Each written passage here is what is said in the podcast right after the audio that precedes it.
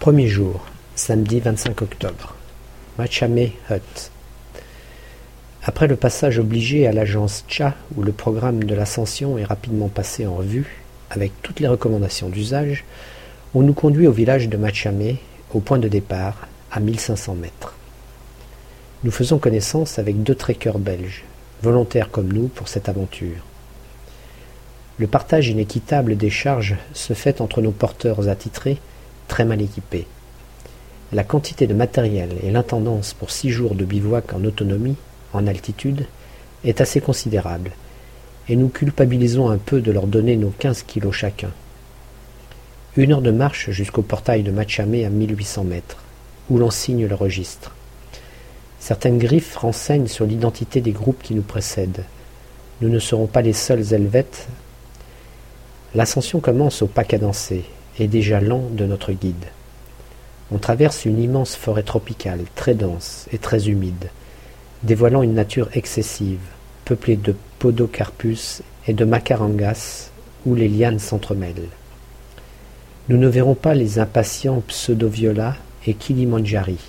Aucune trace non plus des calagos, singes colobes, singes noirs, damans des arbres, céphalobes, calaos, busaugure, gypaète barbu, aigle couronné, ni antilope ou autre quadrupède que ce soit. Belle littérature que tout ça.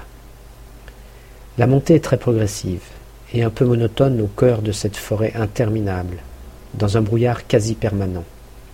Le terrain est très gras suite aux pluies abondantes de la semaine précédente. La dernière montée mène à un mamelon rocheux où se dressent les constructions métalliques de Machame Hut, à trois mille cinquante mètres notre premier campement. Nos porteurs et nos sacs sont là. Nous montons la tente. Nous n'échappons pas à la cérémonie du thé, vestige anglais, fort bien apprécié, accompagné de biscuits et de pop-corn. Une nappe en plastique, qui ne nous quittera pas du voyage, fait office de table. Deux de nos porteurs parviennent au campement une heure plus tard, exténués car trop chargés, et contraints à plusieurs allers-retours. Nous terminons le montage des guitounes et un repas excellent, préparé au feu de bois, nous est servi sur notre petite nappe à fleurs bleues. Patates, pâtes, choux, viande rôtie, bananes, un vrai gueuleton très reconstituant. Le kili s'est dévoilé à nous, juste avant la nuit.